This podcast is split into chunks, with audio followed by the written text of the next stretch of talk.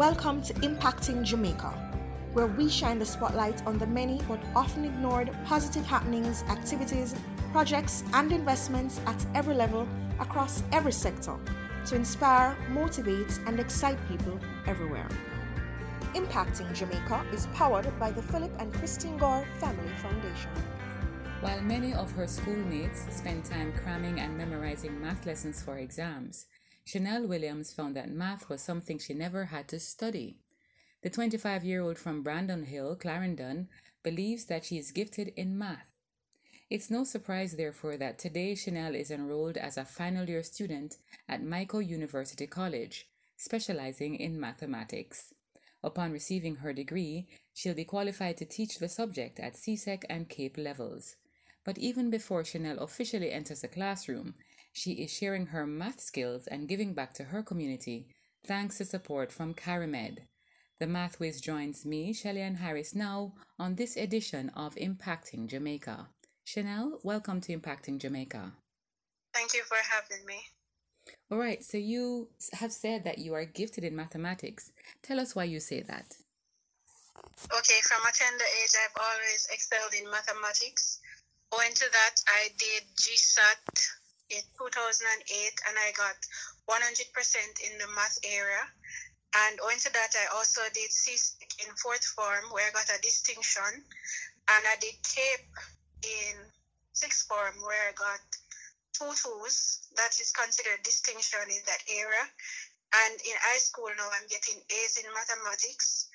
And where people find it difficult to solve mathematical problems posed to them, I do not have a problem in that area. So how how does that skill play out in in normal life? Like if you're going to the supermarket or if you say numbers, is is it that you know you see numbers easily or you you add things quickly? Give us any stories about that. Okay, like if I go to the supermarket and they say 15% GCT, 25% GCT, from an early age, I always could add up that without a calculator and numbers are big numbers quite fast. So mm. that's that. Okay, great, great. So you're now studying to be a math teacher. Tell us about right. the reason you chose teaching uh, and your vision for the future. Okay, I chose teaching because I want to make a difference in students' lives in the area of mathematics. And my vision for the future is to see the teaching profession regain back its prestige and to see teachers being more diverse in catering to all the different learning types. You know, you have four distinct learning types your auditory, mm-hmm. visual, tactile, and kinesthetic. I want to see all the teachers being able to cater to that level of, level of learning for the students where they can understand it more easier and they won't have such a block or such a mental block in the subject area. Why do you think people have a block in mathematics? It's, it's, it's, quite a thing. Um, where do you think that comes from? I think it's it's their lack of confidence. They see big numbers and they're easily frightened. I think it's their level of motivation. They think because there are long equations and long ways of doing it. They don't have the power, they don't have the will to do that because it's it's quite scary. You see big numbers on paper, equations, you see algebraic expressions, so you get frightened at that. So it's just it's just a, a mental block where students speak up from their lack of confidence or their lack of motivation for to do math. Hmm. Okay. Uh, Jamaica seems to have a shortage of math teachers too. Um, what do you think are some of the things we can do to encourage more teachers to get into teaching math? Okay, um, you know, teaching math, you know, math is, is quite a, a, a subject feared, but if um, students from their from their primary levels would excel in mathematics. They would use different tactics to teach them mathematics in high in primary school and high school levels. Mm-hmm. I think students would um, gravitate to the subject more and and find it easy and find it a, a path that they want to take in the in the college level. Hmm. Okay. Now Moving on a little bit now, in terms of earlier this year, you were busy giving back to your community in Clarendon by teaching math classes. Tell us how that project came about and about the support you received from CariMed. Okay, so I always participated in the summer work program at CariMed and see that it was shelved for the second consecutive year due to the pandemic. I thought that I'm a maths major and I people normally struggle in that area. So I thought my community would be appreciative of an initiative where I teach mathematics to high school students for free and I put forward the project to CariMed and they responded in favor and I received a stipend three months in equivalent for what I would receive in the summer work program at CariMed. Awesome, awesome. So how did it go? Tell me about some of the challenges and the successes that came from this three months of teaching. So first of all, I had three groups where I taught grade seven and eight on Mondays. Mm-hmm. On Thursdays, I taught grade nine and ten, and on Fridays, I taught the CSEC students. And some challenges were that students were behind in a, in a lot in the subject area, and they were very slow because they know that there are lack of devices and they don't have net to propel them to the classes, mm-hmm. you know, that were very slow in catching up. And some successes were that they received good grades from the test I gave them, many good grades from 70s ranging to even 100. I have a couple students who scored 100 in the ex, in the exams that I gave them.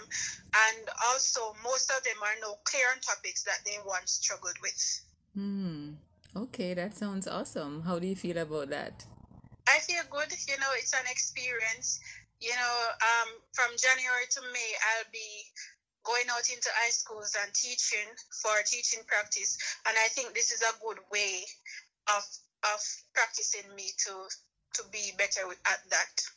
Mm, I think so too. What do you think policymakers and perhaps other teachers can do to help kids to be more successful with mathematics? Okay, I think policymakers can get case studies done, they can target why students are have such a mental block in the area of mathematics. So they can do research studies on that and target that and try to fix that. Evaluate the curriculum or do they need to target the students before they target the curriculum.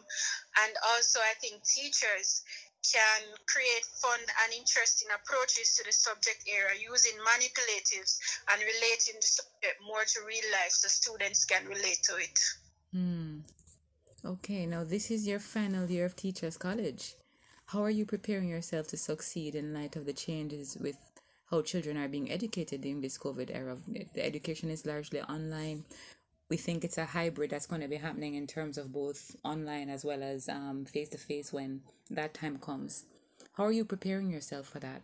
Students are now being taught online, and my course equipped us with courses that allow you to manipulate technological resources that aid in delivering mathematics. So you can use uh, you can use the internet, you can use it to the advantage where you have programs such as Kahoot, WordWall, you can use interactive PowerPoints, you can use YouTube videos. Those are some things you can use to bring across mathematics in a more fun and exciting way so students can.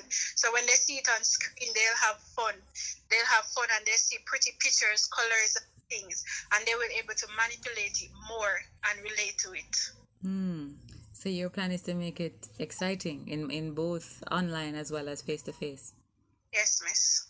Okay, awesome. I want to then end by asking you to share three cool things about Jamaica. We are on the Impacting Jamaica podcast, so we like to end with cool things about Jamaica. So, first, your favorite spot and why, then, your favorite person and why, and then finally, your favorite food and why.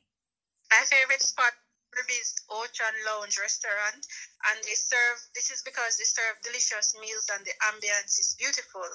My favorite person is Mr. Glencourt Christian because he was a poor man from the Brandon community, mm-hmm. and he worked hard and dedicated himself in, in his business and now is most one of the one of the most successful businessmen and he also gives back to his Brandon he's from Brandon community where I'm from by mm-hmm. the way yes and he he gives back a lot of many ways to the community so they can benefit. And lastly, my favorite food is Steam Fish and Festival. I love it a lot, and festivals are so tender and juicy when prepared right. Yes, I think that's the, the, the key thing when prepared right. yes. Chanel Williams, I wish you all the best in your final year and I hope you continue to give back to your community because we all need math in every area of life. So thank you very much for joining us on Impacting Jamaica. You're welcome and thank you for having me. Impacting Jamaica is powered by the Philip and Christine Gore Family Foundation. If you or anyone you know is involved with projects and activities that excite, motivate, and encourage, send us an email at impactingjamaica at gmail.com. We would love to hear from you. Do join us again for another in the series on Google Podcast, Audible, Spotify, Podcast Addict, and Stitcher. You can also visit us at impactingjamaica.com.